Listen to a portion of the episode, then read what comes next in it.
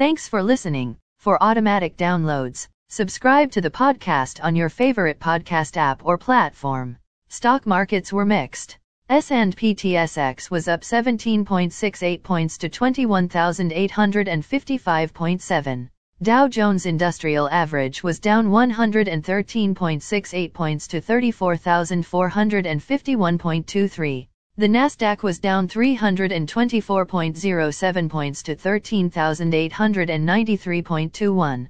S&P 500 was down 54 points to 439.59.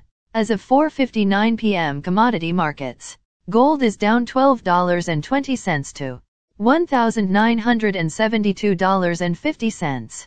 Silver is down 21 cents to $25.81.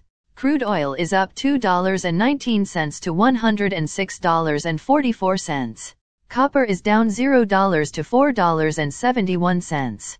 Natural gas is up 33 cents to $7.32.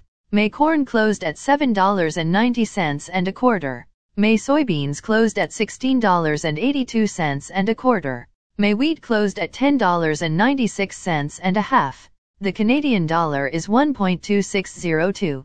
Highlights of today's news. Rising guaranteed investment certificate rates become attractive. Natural has up almost 50% in a month. Bitcoin drops over 3%. Twitter considers a poison pill to defend itself against Musk.